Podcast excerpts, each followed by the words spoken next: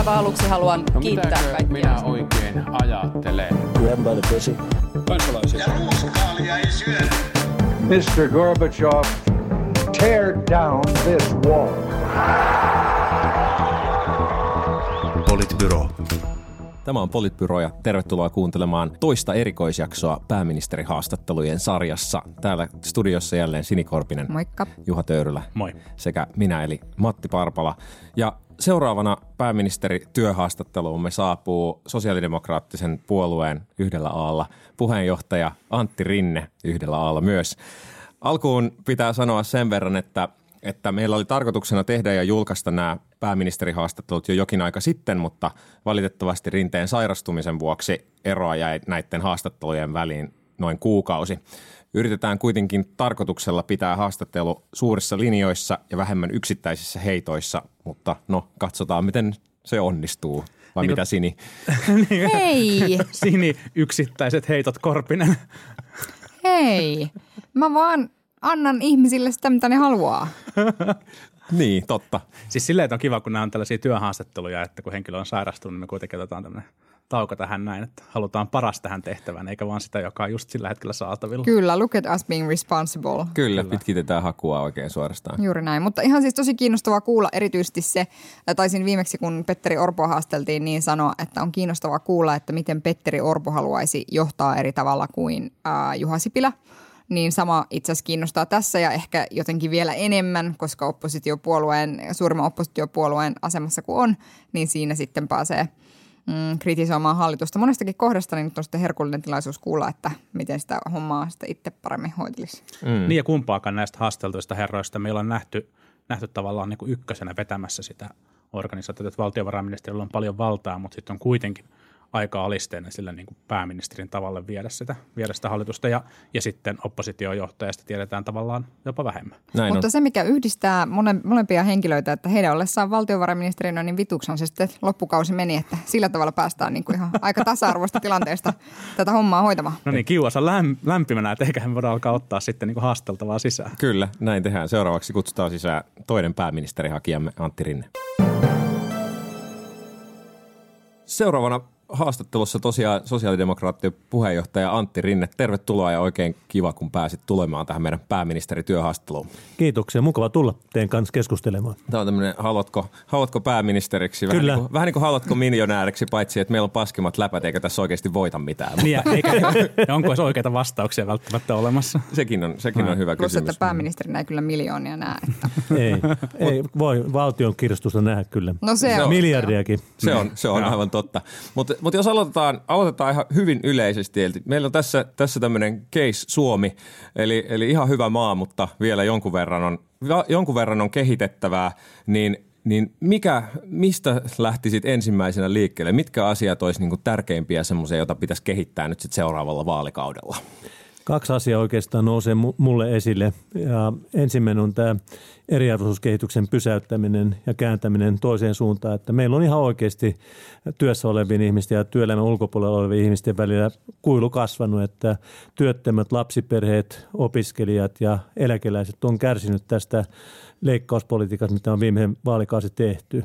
Samalla on koulutus kärsinyt ja se onkin se toinen asia, että nyt pitää satsata osaamiseen, tutkimukseen, tieteen tekemiseen. Ne kunnia on palautettava koulutukselle ja sivistykselle, jotta pärjätään 2030-luvulla. Tämä liittyy myös tähän ilmastonmuutoksen, ilmaston lämpenemisen selättämiseen, että meidän täytyy löytää keinoja, millä päästään siihen kahdeksan puolen yhteiseen tavoitteeseen, että Suomi on omalta osaltaan pysäyttämässä lämpenemistä puolentoista asteeseen ja että Suomi on hiilineutraali 2035 ja sen jälkeen no- nopeasti hiilinegatiivinen. Äh, Hesarissa oli vertailtu eri, eli eri puolueiden talouspoliittisia linjoja. Te olitte niiden puolueiden joukossa, jotka olisi valmiita kasvattamaan valtion menoja. Ja itse asiassa aika paljon nyt näitä vaalilupauksia, joita toki kaikki puolueet tekee vaalia alla, niin ajatellaan, että rahoitetaan sitten työllisyyden kasvulla. No nythän me sitten on tiedetty, tiedetään myös, että varmaan pitää tehdä ehkä aika radikaalejakin toimenpiteitä sillä puolella. Niin mitä, mitä sä oot ajatellut, että sä saat pidettyä AY-liikkeen mukana niin kuin niissä uudistuksissa? Ja mitä ne uudistukset sun mielestä on, että saadaan ihmisiä töihin? Ennen kuin mä vastaan tuohon kysymykseen, mä totean vaan sen, että mä oon ylpeä SDPn ohjelmatyöstä. Se itse asiassa tuottaa myöskin tähän tulopuolelle va- vaihtoehtoja ja ratkaisuja, että meillä on vero-ohjelma, jota Harakan Timo työ, Timon vetämässä työryhmässä valmisteltiin tuossa oikeastaan ää, vähän reilu vuosi sitten ja sen, sen tuota, ohjelman tuloksena meillä on tämmöinen ää, veropohjaa laajentava, veropohjaa tiivistävä ohjelma, joka tuottaa, vähän riippuu siitä, miten parametrit viritetään, niin miljardista puolentoista miljardin euroon lisää tuloja kuitenkin niin, että pieni- ja keskitulosten ihmisten ansiotuloverotus ei tule kiristymään päinvastoin keventymään. Ja tällä tulojen lisäyksellä, siis joka koskettaa esimerkiksi ulkomaalaisia isoja sijoittajia, jotka ei tällä hetkellä Helsingin pörssistä maksettujen tai yhtiöiden maksamien osinkojen verotusta kohdattu kohtaan laisinkaan, niin me halutaan täältä laajentaa veropohjaa ja sitten me halutaan tiivistää esimerkiksi listaamattomien yrityksien kautta veropohjaa. Ja näin me pystytään rahoittamaan sitä eriarvoisen torjuntaa, esimerkiksi tätä vappusatasta, mistä mä oon puhunut, alle 1400 euroa eläkkeellä, tai minä en ole puhunut vappusatasta, muut on puhunut. Mä oon ihan vakavissaan siitä, että se 55 000, yli 55 000 eläkeläistä pitää nostaa köyhyydestä. Ne on valtaosa naisia, jotka on eläkejärjestelmän uhreja.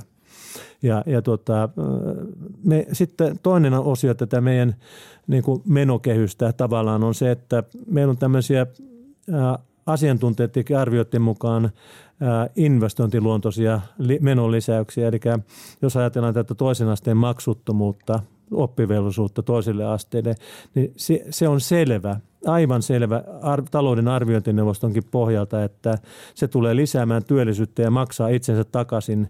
Se ei ole oikeastaan menon lisäys, vaan se on tulojen lisäys ja se on plus minus nolla tai plussan puolella mm.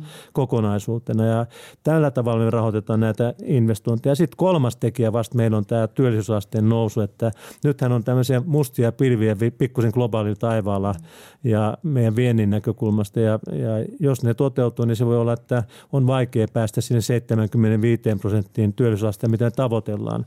Mutta jos onnistutaan, niin sieltä tulee noin kolme miljardia lisäpelivaraa, eli meidän niin kun, äh, kokonaisuus lähtee liikkeelle vero-ohjelmasta, jos tulee puolitoista miljardia, sitten näiden tulevaisuusinvestointien kautta, siis investointiluontoisten menolisäysten kautta, ne maksaa itsensä takaisin, ja kolmantena elementtinä lisääntyvä työllisyysaste tuottaa sitä pelivaraa. Et mä oon tosi ylpeä siitä, että meillä on tämmöinen äh, ohjelmatyö tehtynä tähän, ja sitten mikä se sun kysymys oli? Yleensä sininen kysymys liittyy jollain tavalla AY-liikkeeseen. Kyllä, varmaan se on, niin, että siis tavallaan, että mitä, mitä sun mielestä on sitten ne sen tyyppiset toimenpiteet, millä saadaan sitä työllisyysastetta nostettua ja, ja onko siellä sellaisia toimenpiteitä, jotka saattaa AY-liikettä kirpasta? No jos me, niin kuin, tämä täytyy varmaan jakaa pikkusen niin lyhyen aikavälin toimenpiteisiin ja sitten pitemmän aikavälin toimenpiteisiin. Ja jos mä ajattelen näitä lyhyen aikavälin toimenpiteitä, niin ihan ensimmäinen kai on sitten se, että meidän täytyy saada ne 60 000 nuorta ihmistä, jotka on tällä hetkellä työelämän ulkopuolella hyvin heikolla koulutuksella, ei koulutuksen, koulutuksen piirissä tällä hetkellä. Me, me ollaan tämmöinen nuorten aikuisten osaamisohjelma, joka liittyy tähän nuorisotakuuseen, nuorisotaku 2.0, niin me ollaan sitä kautta lähdetty rakentamaan näille nuorille ihmisille tulevaisuutta. Välityömarkkinoita pitää vahvistaa. Siinä julkisella sektorilla pitää olla merkittävä rooli, ehkä myös työnantajan rooli, niin että me saadaan näiden nuorten työllisyyttä vahvistettua. Tämä sama koskee käytännössä myöskin tuota, ikääntyvien ihmisten pitkäaikaistyöttömien takaisin työelämään saattamista. Meillä ei ole varaa niiden satojen tuhansien työvuosien menetykseen, mitä tällä mm. hetkellä työttömyys synnyttää. Ja sen takia tarvitaan aktiivista työvoimapolitiikkaa. Sinne pitää myöskin satsata varallisuutta niin, että ne hommat hoituu. Mm. Globa, tota, hyvillä hallituksillahan on semmoinen niin kuin yhdistävä piirre, että ne yleensä saa vetoapua niin kuin hyvin vetävältä globaalilta taloudelta ja sitten, sitten Suomen, Suomen niin kuin vienniltä. Tosin Juha ei tarkoita sanoa sitä, että tämä istuva hallitus, anteeksi just ää, lopettuneessa hallitus olisi ollut hyvä hallitus, mutta jatka vaan. Kiitos, kiitos hyvä tarkennus. Tota, ihan vain historiankirjojen varten, ettei tunnettu väärää todistusta. Mitä tehdään sitten, jos, jos SDP on ykköspuolue, saat pääministeri ja meidän vienti alkaa sakkaa oikein kunnolla? miten, miten tätä maata sitten siinä tilanteessa johdetaan? Onko, tämä, onko se vaihtoehto sitten niin kuin, niin kuin reippaampi velkaantuminen, että pystytään tekemään kehittämistä, vai, vai onko se sitten toisenlaisen politiikan paikka? No sitten kun neuvotellaan hallitusohjelmaa, niin sosiaalidemokraattien lähtökohtana on se, että me ei tehdä ikään kuin myötäsyklistä politiikkaa, joka sitten Suomen, suomeksi sanottuna tarkoittaa sitä, että silloin jos talous alkaa sakkaamaan, silloin täytyy löytyä pelivaraa elvyttää taloutta. Ja, ja tuota, minusta on niin kuin tärkeä havainto, että me ollaan muuttamassa nyt tätä talouspolitiikan paradigmaa, jos me ollaan tulossa – pääministeripuolueeksi, että meidän mielestä täytyy toimia sillä tavalla, että ihmisten asiat hoituu, että ihmiset ei joudu kärsimään, niin kuin nyt Euroopassa on toistakymmentä vuotta joutunut tämän talouskuripolitiikan myötä kärsimään. Se on osoittautunut monella tavalla eurooppalaisten ihmisten kannalta tuhosaksi. Se tarkoittaa myös sitä, että Suomessa pitää tarkistaa pikkusen omia näkökulmia ja mulle on tärkeää se, että hyvinvointivaltio kestää ja kehittyy, uudistuu. Uudistuminen ei tarkoita mulle samaa kuin tämän hallituksen toiminta, että leikataan menoja, karsitaan hyvinvointivaltion keskeisiä piirteitä, että nyt täytyy oikeasti uskaltaa satsata sinne tulevaisuuteen, jotta me pärjätään alustatalouden, teknologian kehityksen myötä muuttuvassa, nopeasti muuttuvassa maailmassa. Eikö tuossa vielä, vielä niin kuin mainitsit itsekin tämän lyhyen ja pitkän aikavälin ja, ja ja niin kuin kun kuuntelee noita työllisyyspolitiikan toimia ja, ja, ja, ja muita, muita toimia, mitä on lueteltu, niin tässä tulee vähän semmoinen kuva syntyy, että panostukset, mitä tehdään, halutaan tehdä aika nopeasti ja tuntuvasti ja hallituskauden alkuun. Ja sitten taas nämä niin kuin työllisyyteen vaikuttavat keinot on ehkä enemmän sitten tyyppisiä pehmeitä, joita on, jotka on ehkä poliittisestikin suositumpia. Mutta eikö tässä ole se riski, että nämä pehmeät keinot ei välttämättä ensinnäkään tule tuomaan sitä hyötyä, mitä odotetaan, ja sitten toisekseen se, että jos todella käänne taloudessa tapahtuu, niin ikään kuin menot lukitaan korkeammalle tasolle, mutta sitten itse asiassa ne tulot ei sieltä realisoidukaan. Niin siis niin kuin sanottu tuosta meidän tulopuolen ohjelmasta, niin siellä on sitaateissa varmaan rahaa tämä vero-ohjelman tuotto, se miljardi, puolitoista miljardia noin karkeasti ottaen.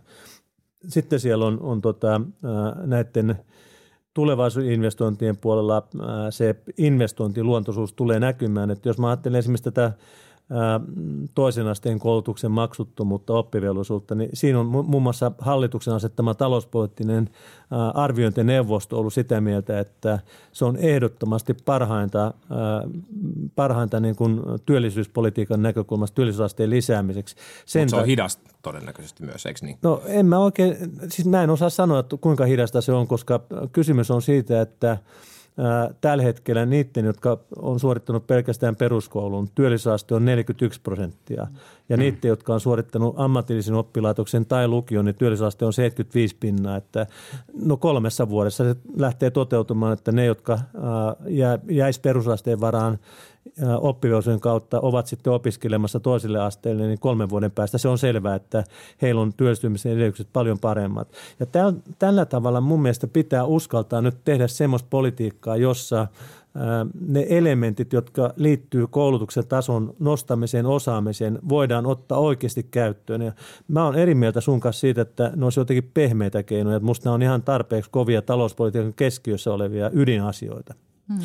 Nyt tässä, jos miettii tätä kulunutta, kulunutta hallituskautta ja, ja sitten varsinkin niin kuin Sipilän hallitukseen kohdistunutta kritiikkiä sieltä oppositiosta, erityisesti me, niin kuin demareilta ja vihreiltä ja, ja, ja vasemmistoliitolta, niin pelottaako sinua se, että et, et nyt on ladattu odotukset ihan tosi korkealle, että ihmiset tulee, tulee pettymään, että, että nyt äänestäjät odottaa, että me ratkotaan ilmastonmuutos seuraavan kymmenen vuoden aikana, me tehdään – palautetaan, palautetaan koulutukseen, osa palauttaa kunniakoulutukseen ja osa on palauttamassa kaikki leikatut rahat tai sitten ainakin puolet leikatusrahoista tai missä se niin kuin viimeinen tarjous, tarjous menee. Me laitetaan sote kuntoon ja, ja, ja vanhusten hoiva laitetaan kuntoon, eläkkeet laitetaan kuntoon ja – ja, tota, ja sitten ehkä ainakin sosiaaliturva... Suomi kuntoon. Ja, ja Suomi kuntoon ja, ja sosiaaliturva-uudistusta vähintäänkin niin kuin aloitetaan. Ja, mm. et, et, et, et nyt on niin kuin, tämä vaalikeskustelu on käyty tosi monta teemaa läpi, mm. mutta tuntuuko, pelottaako sua, että, että jos sä oot sit pääministerinä, että et miten tämä kaikki sitten saadaan kasaan ja onko niin odotusarvot liian korkealla?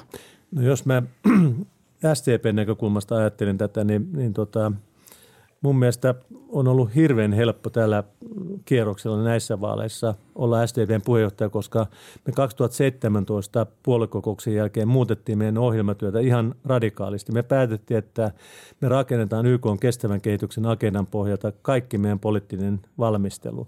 Ja se on tuottanut semmoisen serkanoja, että mä tiedän, että mä oon varmalla pohjalla, kun mä keskustelen näistä asioista, huolimatta siitä, että joku hemmetin lihavero tai maitovero tässä pyörii keskustelussa, että jos niin kuin, äh, poliittiset vastustajat tahtoo tahallaan vääristää äh, niitä meidän ajatuksia, niin siitä vaan. Että mieluummin mä kyllä keskustelin heidän kanssaan niin kuin oikeilla argumenteilla, että jos on eri mieltä meidän kanssa, niin tarjotkoon ratkaisua ja sitten keskustellaan, mikä se oikea tapa on asioita viedä eteen. Mua ei sinällään pelota, mua vaan huolestuttaa se, että, että äh, saadaanko me riittävästi aikaa neljän vuoden ää, niin kuin periodilla. Et monet näistä sen 116 sivun vaaliohjelmasta on sellaisia asioita, jotka ei oikeasti olekaan niin kuin tarkoitettu yhdelle vaalikaudelle, vaan siellä on tietty, siellä täytyy rakentaa tiettyjä portaita, joiden toteutuu, että kukaan ei tuskin, tai kukaan ei varmaan usko sitä, että yhdessä vaalikaudessa sosiaali, sosiaaliturva-uudistus tehdään, että se täytyy vaiheistaa ja, mm. ja itse asiassa varmaan on niin, että ekana, ekassa vaiheessa se ei juuri maksa mitään, että pistetään vaan nyt yhteen monimutkainen viidakko sosiaaliturvaa ja tehdään sitten yksinkertainen. Mm. Mutta saako siellä dieselautossa sitten syödä sitä pihviä jatkossa vai miten se nyt menee? tota, Tämä oli kuulija kysymys. No, siis meidän on, mitään lihaveroa tai maitoveroa ei ole, enkä pidä niitä fiksunakaan. Mm. Mutta että meillä on tämä kestävän kehityksen arvonlisävero, jossa on varmasti niin kuin, äh, kehitettävää, selitettävää ja, ja tota, se ei ole mitenkään valmis malli vielä. Mm. Mutta sen ajatus on se, että ne tuotteet, jotka on ympäristö- ja ilmaston kannalta hyviä tuotteita, niillä olisi alempi arvonlisävero.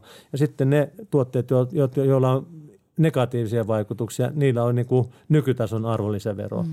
Eli siis oleellista on se, että ohjataan sun ja mun kä- käyttäytymistä sillä tavalla, että jos talouden ohjaus merkittää, niin se, se johtaa siihen, että me käytetään vähemmän ympäristön kannalta haitallisia tuotteita ja palveluita. Et nyt jo äh, Euroopan unionin arvonlisäverodirektiivi mahdollistaa sen, että voidaan esimerkiksi palveluissa tämmöisiä räätälipalveluita, suutaripalveluita pitää pienemmän arvonlisäveron piirissä sen takia, että ne on ympäristöystävällisiä palveluita. Ei mennä vero, verotekniikkaa sen enempää, mutta mennään sen sijaan siihen, että mainitsit tämän teidän ohjelman ja olet monen kertaan maininnut sen, sen teidän ohjelman tässä vaalikeskusteluissa. Ja, ja tota, niin kuin näin ehkä kaupunkiliberaalien näkökulmasta näyttää, että demareilla ja kokoomuksella saattaa olla vähän samantyyppinen ongelma, eli, eli johdossa ja puolueen aukikirjoitetuissa linjoissa on, on niin kuin hyvää meininkiä, ää, mutta sitten kuitenkin niin kuin tuolta maakuntakeskuksista ja muualta kuuluu, että sitten kuitenkin se paikallinen päätöksenteko saattaa olla valitettavan usein vähän semmoista ajetaan autoilla ja syödään lihaa tyyppistä aseveli-akseliröhöttely-meininkiä.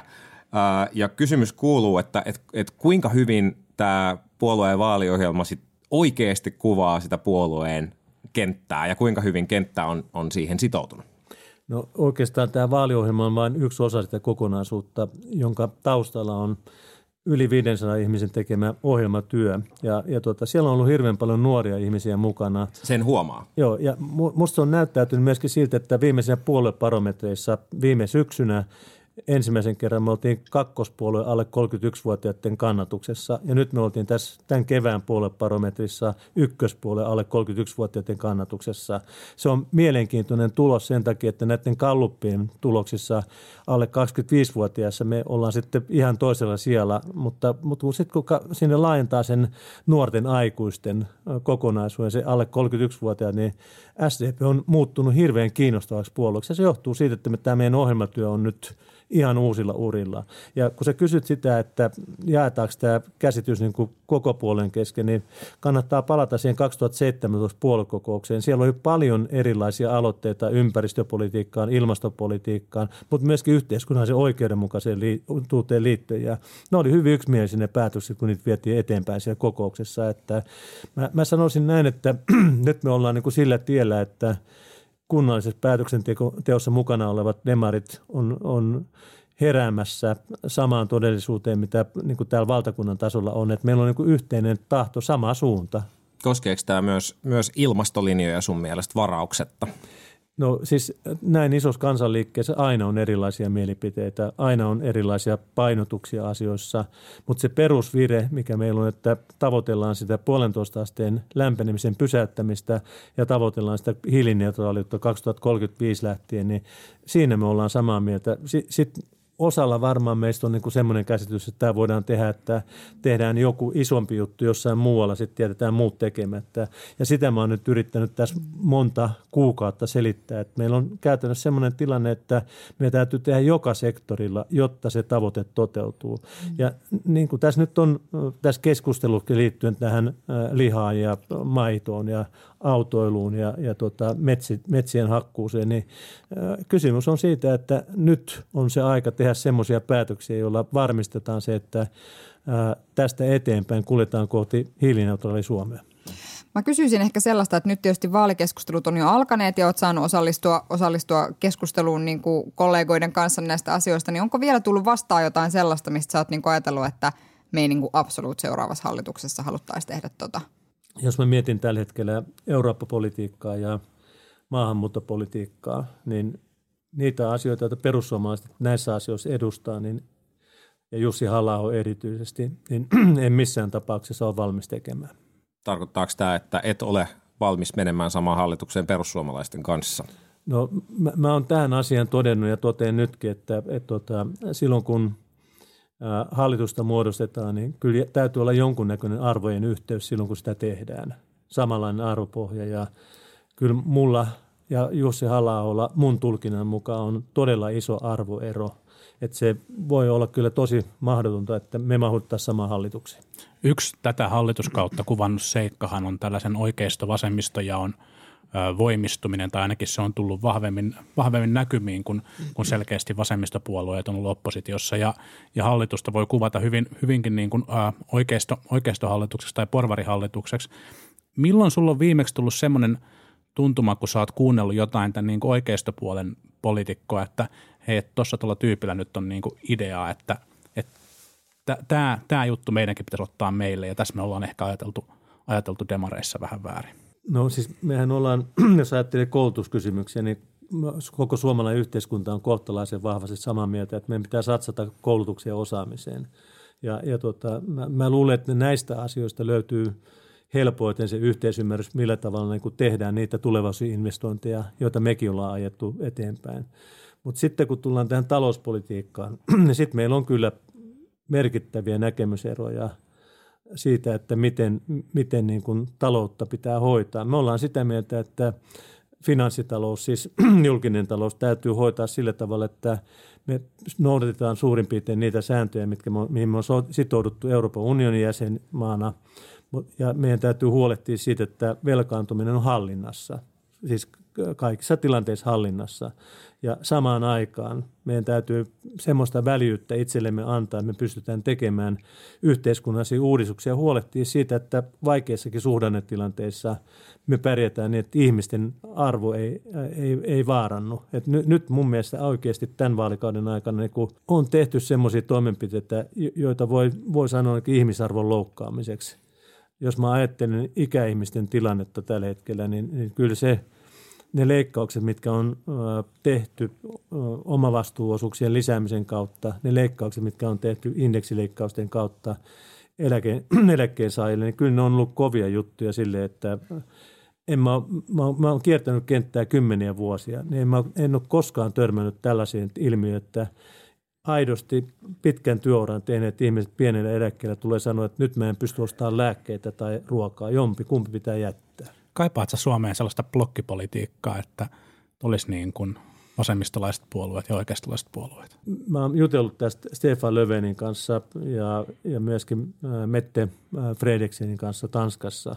Ja, ja tota, mun, mun täytyy sanoa, että Ruotsin kokemukset demareiden osalta on se, että ne haluaa irti tästä blokkipolitiikasta, että saavat toimintakykyisiä hallituksia. Ja, ja tämä johtuu siitä, että niiden puolen rakenne on muuttunut vähän samanlaisesti kuin meillä on, että on enemmän näitä keskisuuria puolueita ja nyt siellä Ruotsin demokraatit on merkittävästi kasvattanut suosiota ja se, se vaarantaa tämän niin kuin tavallaan blokkipolitiikan toimimisen, että saa toimintakykyisiä hallituksia. Et oikeastaan mä toivon, että ää, nyt tulevissa vaaleissa, jos ihmiset niin haluaa, niin se muutos on mahdollista toteuttaa niin, että äänestää demareita riittävästi, että meillä on niin selkeä enemmistö tai niin selkeä ero seuraavaan puolueeseen, että me pystytään ohjaamaan sitä hallituksen, ää, hallitusohjelman tekemistä. Että se on se ydintää Suomessa. Hyvä. Puhutaan johtajuudesta vähän lisää. Öö, yksi tärkeä kysymys, jota ehkä vähän vähemmän käsitellään näissä vaalitenteissa, on se, että pääministerin tehtävä on tietysti myös hallituksen puheenjohtajan rooli ja hallituksen vetäjän rooli.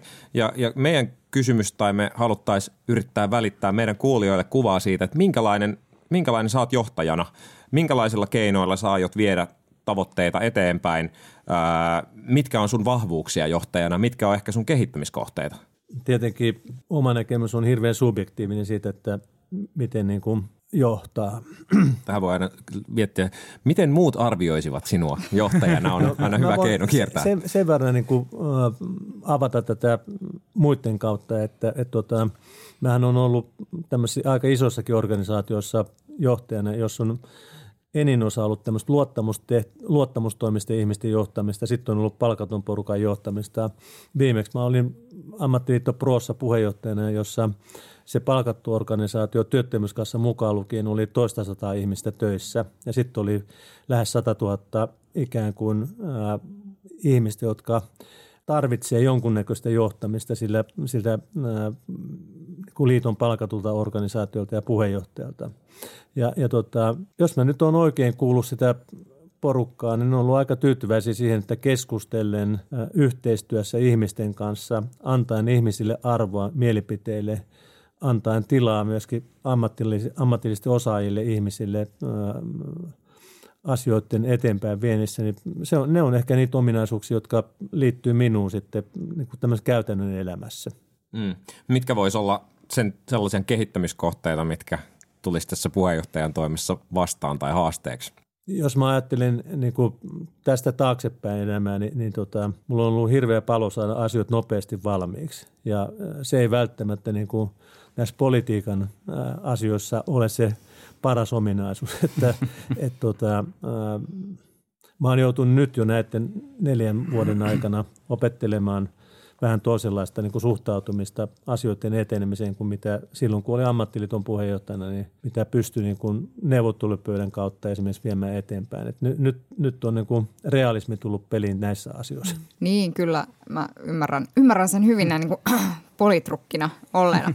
No jos et sä ottaisi kantaa politiikan sisältöihin sinä, sinänsä, vaan nimenomaan niin kuin johtamiseen ja työskentelyyn, mm. niin mikä on semmoinen pahin virhe tai tärkein kehittämiskohde, mikä sulle jää tältä hallituskaudelta mieleen niin kuin johtamismielessä? Että mitä, mitä sä niin kuin tekisit toisin? Jos sanoo, että tekee jollakin tavalla ja sitten tekee täysin päinvastoin, niin se on musta paha virhe. Jos äh, yrittää antaa kuvaa siitä, että joku asia on toisin kuin mitä se käytännössä ihmisten elämässä on, niin sekin on iso virhe. Ja näitä molempia virheitä mun mielestä tämän hallituksen aikana toistuvasti on tehty. Eli se tavallaan ajattelet enemmän sitä, että mitä kerrotaan vaikka siitä omasta tekemisestä ulospäin ja sen vaikutuksistako? Niin, jos mä mennään nyt vaikka keskustapuolen t- sisäiseen tilanteeseen, niin kyllähän mä nyt on keskustelu kansanedustajien kanssa aika paljon eduskunnassa. Ja kyllä siellä hammasta purren ja kärsi nyrkissä taskussa – pitäen niin kuin puhutaan tästä tilanteesta, missä ollaan oltu, että se ei ole demareiden puhetta, vaan se on kepulaisten puhetta, kun sanotaan, että se on kokoomuslaisempaa politiikkaa Sipilän toimesta kuin Orpon toimesta on ollut. Ja, ja tota, tämmöinen niin kuin tavallaan puheiden ja tekojen ristiriita mm. syö politiikan luottamusta, mutta se syö myöskin oman porukan luottamusta siihen, että miten asioita hoidetaan. Mm. Onko pääministerillä liikaa valtaa Suomessa? Ei mun mielestä ole missään tapauksessa liikaa valtaa. Että, et, tota... Mä ajattelin vaan, kun sanoit, että, tavallaan, että Sipilä on pystynyt tavallaan kepuryhmästä huolimatta tekemään, tekemään niin kuin oikeastolaista politiikkaa. Minusta, niin se kertoo kepun, minusta se kertoo Kepun sisäisestä rakenteesta mm. paljon enemmän kuin meidän niin valtiosäännön mukaisesta pääministerin tehtävästä. Mm. Mm. Mä oon tästä hyvin samaa mieltä. Joo, ei, ei tarvita olla eri mieltä. mutta, mutta tämä on ihan hyvä kysymys, että okei, että, mutta, mutta miten sitten, miten konkreettisesti sä organisoisit sitä työtä? Sipilä puhuu avokonttorista ja vähensi avustajien määrää ja, ja niin edelleen.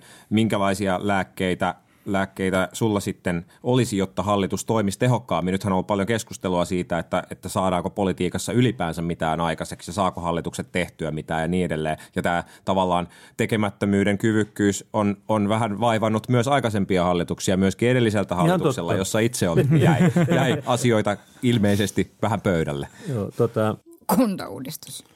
kuntauudistuskin.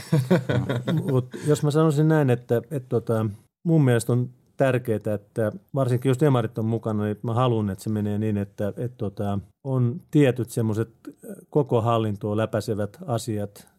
Voidaan puhua vaikka strategisista kokonaisuuksista, ilmastonmuutoksen torjunta, ää, koulutus, ää, yhteiskunnallinen osallisuus ja demokratia. Tämmöisiä asioita esimerkkinä voisi olla niin kuin kaiken kattavasti läpivalaisesti koko hallituksen työskentelyyn kohdistuen kaikkiin ministeriöihin.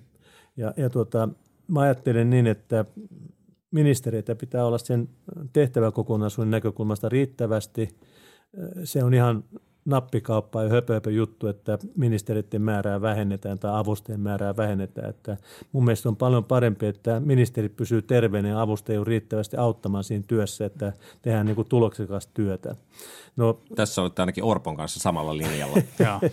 Niin sitten mä niin kun, mietin sitä, että, että kun ne hallitusneuvottelijat sitten nämä yhteisiä tavoitteet vie, niin kun, että löytyy se ää, yhteisymmärrys niistä, niin sitten on hirveän tärkeää mun kokemusten perusteella se, että se koko porukka, joka niitä alkaa viemään eteenpäin, sitoutetaan siihen. Mulle se tarkoittaa sitä, että koko avustajakunta ja sitten myöskin eduskuntaryhmät, jotka hallituspuolella on, niin ne täytyy sitouttaa tähän koko juttuun.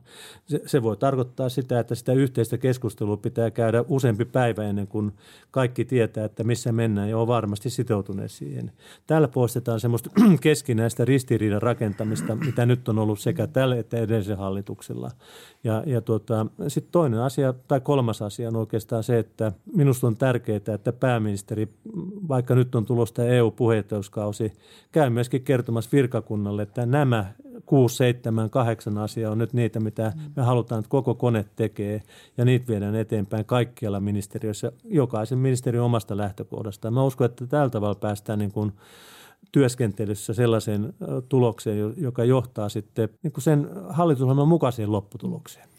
Kuulostaa siis, anteeksi, kuulostaa siis tosi järkevältä, kun puhut tuommoisesta, että pitäisi rakentaa strategisia kokonaisuuksia. Sitten kuitenkin ehkä on niin, että, että ja juuri hallinnon alat läpäiseviä kokonaisuuksia. Taipuuko suomalainen valtiohallintojärjestelmä tähän, koska me tiedetään, että esimerkiksi ministeriöillä tällä hetkellä niillä on täysin erilaisia ö, sähköisiä järjestelmiä, edes sähköposteja ei pystytä yhdistämään, siis että ihan sellaiset alkeellisetkin ikään kuin, että uskoksä, että oikeasti meidän valtiohallinto taipuu isoihin strategisiin kokonaisuuksiin? Kysymys on kuitenkin ihmisten tekemisestä ja jos ihmiset on motivoituneita, ymmärtää sen tavoitteen. Mulla on tästä kokemusta tämmöisestä johtamisesta, että, että tota, ihmisten sitouttamisella saadaan ihmeitä aikaiseksi. Ja, ja tota, kyllä mä oon, jos mä oon pääministeri, valmis tekemään sen silläkin uhalla, että, että ensimmäinen seitsemättä alkaa puheenjohtajuus EU:ssa ja sekin vaatii paljon niin kuin, työtä ja satsauksia. Mm. Tehdäänkö se sitouttaminen niin kuin kerran neljäksi vuodeksi vai voiko se suunta muuttua siinä matkan aikana ja miten siinä sit, miten siinä sit pitää toimia? Onko niin kuin, luodaanko hallitusohjelma ja sitten sillä mennään, mennään niin kuin vaaleihin tai kaksi viikkoa ennen vaaleja, milloin sitten niin kuin haluaa, haluaa ottaa, tota, ottaa lobarit, mutta, mutta et, tota, et vai voiko, voiko tavallaan, niin kuin, voiko käydä niin, että puolesta välistä todetaan, että, että nyt pitääkin tehdä jotain ihan muuta? Onko se mahdollista? No, tämä maailmahan muuttuu tällä hetkellä ja tästä taaksepäin jo vuosien ajan on muuttunut aika nopeasti. Ja, ja tota, jos mä ajattelen työelämää, sen murroksia ja globaalin talouden murroksia, niin, niin tota, voi hyvinkin olla, että neljäs vuodessa tapahtuu niin paljon, että täytyy tarkistella sitä, että millä tavoin päästään niihin strategisiin tavoitteisiin. Mutta en mä usko, jos meillä esimerkiksi tavoitteena on se, että ihmisten osallisuus ja demokratia vahvistuu. En mä usko, että siinä niin kuin tarvitsee nopeasti muuttua maailman näkökulmasta tavoitetta muuttaa, että voi olla, että keinot muuttuu matkan varrella. Ja musta se on oleellista ja hyvää niin politiikan tekemistä, että kykenee niin tunnistamaan sen, että tuossa on nyt se väylä, millä se tavoitteeseen päästään. Ai, tämä ei toimikaan nyt tästä eteenpäin, täytyy muuttaa se, että päästään siihen tavoitteeseen. Et si- Sillä tavalla mä oon tottunut toimimaan. No onko se politiikassa mahdollista? Koska se olisi. No kun eikö, eikö jotenkin, mu- musta tuntuu, että, että sitten vähän niin kuin jämähdetään, että kun meillä on kuitenkin, jos mietitään nyt tätä, tätä tilannetta, tämänhetkistä vaikka puolueiden kannatustilannetta, niin niin, on, on niin kuin, jos ei suuria muutoksia tapahdu, niin on niin kuin aika todennäköistä, että, että se vanha maailma, missä, missä kaksi suurta puoluetta pystyi tavallaan luomaan se hallituksen peruskehikon, joka määritti suunnan ja sitten oli pienempiä apupuolueita niin kuin varmistamassa, niin nyt, nyt tämä niin kuin – suurten puolueiden asemaan on niin kuin osittain murtunut ja siihen on noussut, niin kuin, noussut niin kuin haastajia, haastajia lähelle vähän, vähän niin kuin keskisuuriksi puolueiksi ja niiden painoarvo on siinä hallituskoalitiossa niin kuin, niin kuin suurempi. Ja tämä vaatii jotenkin niin kuin delikaatimman tavallaan niin kuin neuvottelun ja, ja sen varmistamisen, että, että kaikki on tässä nyt niin kuin menossa samaan suuntaan. Ja sitten kun se on tehty, niin tavallaan sen murtaminen, eikö se ole vähän, vähän hankalaa?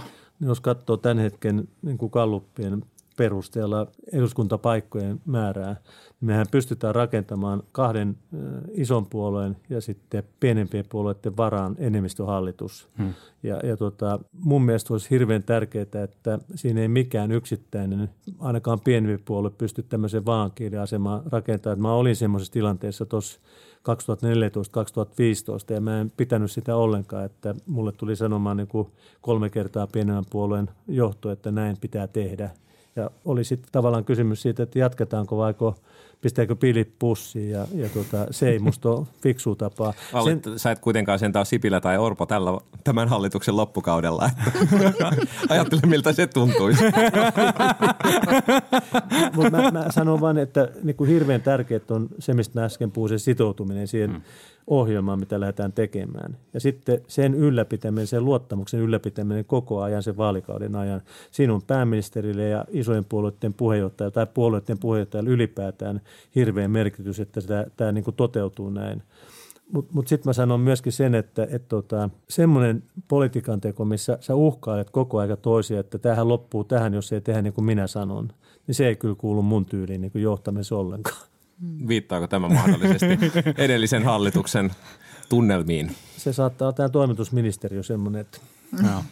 Joo. Kolmas kerta toden sanoi. Semmoinen, semmoinen kysymys vielä. No, EU-politiikasta vähän mait, toit itse esille, että pidät sitä tärkeänä ja miten sitä kannattaisi johtaa, mutta semmoinen, semmoinen, mitä ollaan vielä ja mikä liittyy tähän johtajuuteen kovasti on se, että tietysti tasavallan presidentti näyttelee myös jonkinlaista roolia tässä valtakunnan ja, ja varsinkin ulkopolitiikan johtamisessa. Niinistö tykkää tehdä asioita hieman omalla tavallaan ja on kansan parissa tosi arvostettu. Miten jakaisit pääministerinä töitä ehkä informaalisti pää, tasavallan presidentin kanssa ja, ja tota, miltä, miltä tämä yhteistyö näyttäisi? No siis valtiosääntöhän määrittelee selkeästi sen, että missä toimivallan rajat kulkee. Ja sitten on kysymys siitä, että, että millä tavalla keskeisten valtioiden toimielinten niin kuin pääministeri ja presidentti kesken ikään kuin löydetään se yhteisymmärrys siitä, että miten tätä toimivallan jakoa valtiosäännössä tulkitaan heidän kesken. Siinä ei tietenkään tulkinnallakaan voi mennä tarkoituksen ulkopuolelle. Ja, ja tota, mun täytyy sanoa, että ne kokemukset, mitkä mulla on nykyisestä tasavallan presidentistä, niin, niin kyllä se keskustelun kautta monet asiat varmasti, tai kaikki asiat pystytään selvittämään, että mä en usko, että minulle hänen henkilöinä tulisi ristiriitoja, vaikka oltaisiin pääministeri-presidentti-asetelmassa. Kerro hei vielä meille loppuun, että miksi sä haluaisit just tätä paikkaa? Silloin kun mä lähdin tavoittelemaan SDPn puheenjohtajuutta, niin taustalla oli ajatus siitä, että puolueen linjaa pitää muuttaa. Ja, ja tota, miksi linjaa pitää muuttaa? Sen takia, että suomalainen yhteiskunta kehittyy mun mielestä paremmaksi, kuin SDP muuttaa linjaa ja toteuttaa sitä politiikkaa. Ja, ja tota, nyt me ollaan ekaa kertaa pitkään pitkään aikaa semmoisessa tilanteessa, jossa SDP saattaa olla selkeästi ykköspuolueen vaalien jälkeen. Sehän riippuu nyt äänestäjistä täysin mutta nyt näyttää niin kuin kalluppien valossa hyvältä, niin kyllä mä haluan olla toteuttamassa sitä ohjelmatyön tulosta, että Suomi muuttuu, että tapahtuu niitä asioita, mitä me ollaan ohjelmatyössä luottu, että viedään eteenpäin. Se on mulle hirveän tärkeää. Kiitoksia Antti Rinne haastattelusta. Oli ilo, ilo saada sinut tänne ja parin kolmen viikon päästä sitten kuuluu, että kuka ainakin voitti, voitti tämän kisan ensimmäisen vaiheen. Hyvä, kiitoksia. Teillä oli tosi mukava jutella. Kiitos. Kiitos. Siinä siis sosiaalidemokraattien puheenjohtaja Antti Rinne ja meidän toinen pääministeri kandidaatti. Minkälainen tunnelma jäi? Anttihan oli niin kuin kuka tahansa kunnon demari, että hyvin järjestelmäkeskeinen. Siis puhui paljon mm. järjestelmästä ja, ja jotenkin siitä, että miten niin kuin erilaiset verojärjestelmät ja veropohjat ja laajennukset ja kaikki – että hän, hän on niin kuin, kuulee siis sen, että on tehty laajaa ohjelmatyötä, mm. jolloin tavallaan sen semmoinen arvoyhteenveto jotenkin on hankalampaa ehkä, koska sitten menee hirveän helposti niihin detaljeihin, että täältä tulee tämän ja tämän verran rahaa ja näin. Niin. Mutta siis hyvinhän hän puhuu, ei siinä ole mitään. Niin, ohjelmat nousi aika paljon esille. Mä oon kuvannut, että SDP on sellainen niin pitkän proosan puolue, että siellä tykätään kirjoittaa näitä 116 ohjelmia. sivua. Niin, se on se lyhennetty vaaliohjelma siis. Tämä taustalla on paljon pidempi ohjelma. Terveisiä vaan sieltä koulutuspoliittisesta työryhmästä. Istuin siis vuodet 2000 2010, 2011, 2017 ja kirjoitettiin kaksi eri koulutuspoliittista ohjelmaa ja pari lyhennelmää siitä. Siinä on kyllä vuosia, vaan, vuosia joita et En nimenomaan. Vuosia, joita et sä koskaan takaisin. Ei, siis, tämä, siis SDP-vaaliohjelma on kerätty ihan samalla tavalla kuin raamattu. Eli jengi niin kirjoittaa niitä vuosia ja sitten jossain kokouksessa valitaan, että kenen kirjat pääsee messiin. Mutta me ei puhuta enää Mooseksesta, koska jengi ei tykkää siitä tuolla vaalikentillä. Ja sitten tulee neljä evankelista ja kertoo kaikki eri tarinan siitä, että mitä oikeasti tapahtuu.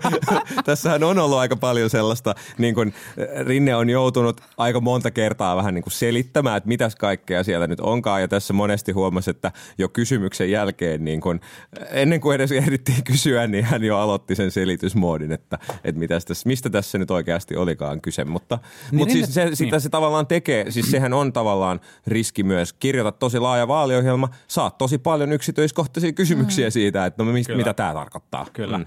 mutta kyllä mä sitten jotenkin myös ajattelen sitä niin, että vaikka nyt on ollut ehkä vaikeita paikkoja ja ehkä, ehkä olisi voinut paremmin puolueessa miettiä sitä, miten erilaisiin kysymyksiin vastata ja kaikkea tätä, niin lopulta sitten se, että kaikki puhuu sinun puolueesi ohjelmasta, mm. niin on kuitenkin se, se positio, mihin, niinku, mihin niinku jengi, jengi haluaa. Ehkä se, mitä tota, jos vertaa, vertaa nyt niinku Rinnettä ja, ja tota, Orpoa, niin mun mielestä oli jotenkin vakava henkisempi tämä tämä keskustelu ehkä. Mm. Aavistuksen joo, kyllä, kyllä. Et ehkä mun mielestä, niin kun, ja, ja mun mielestä niin kun Antti Rinteestä on nähnyt sen, että, että, että hän on esiintynyt aika silleen, niin kuin rauhallisen vakavahenkisesti viime mm. aikoina julkisuudessa. Mm. Mm. Tuli niin. sitä nauruakin kyllä.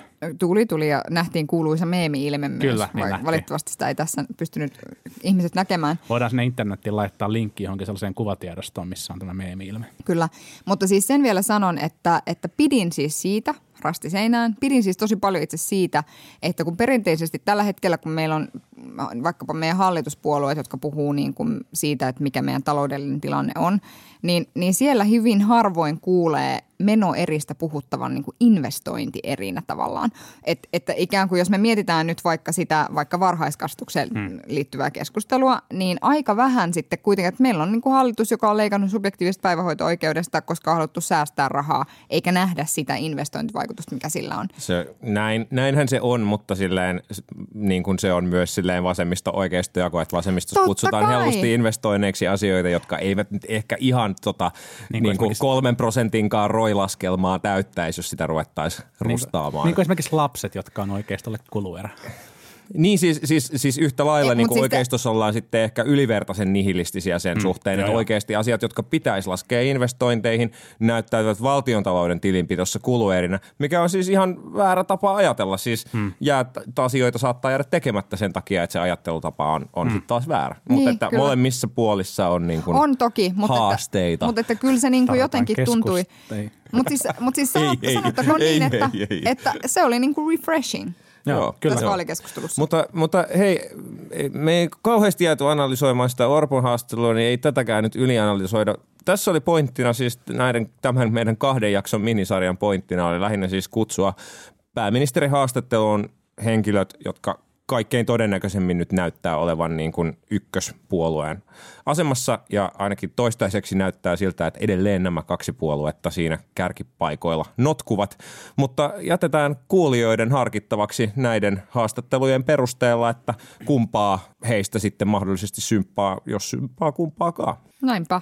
Kiitos. Muistakaa äänestää. Muistakaa äänestää, se on kaikkein Paitsi jos äänestätte väärin, menkää sitten kotiin Jääkää sinne. Niin, minustakin äänestäminen on tosi tärkeää, mutta koskaan en äänestäisi seuraavia puolueita. ja lähetys katkesi jotenkin just samalla. No niin, kiitoksia. Jatkamme normaaleilla jaksoilla sitten kun jatkamme. Kiitos Jeesus. Moi moi. Politbyro.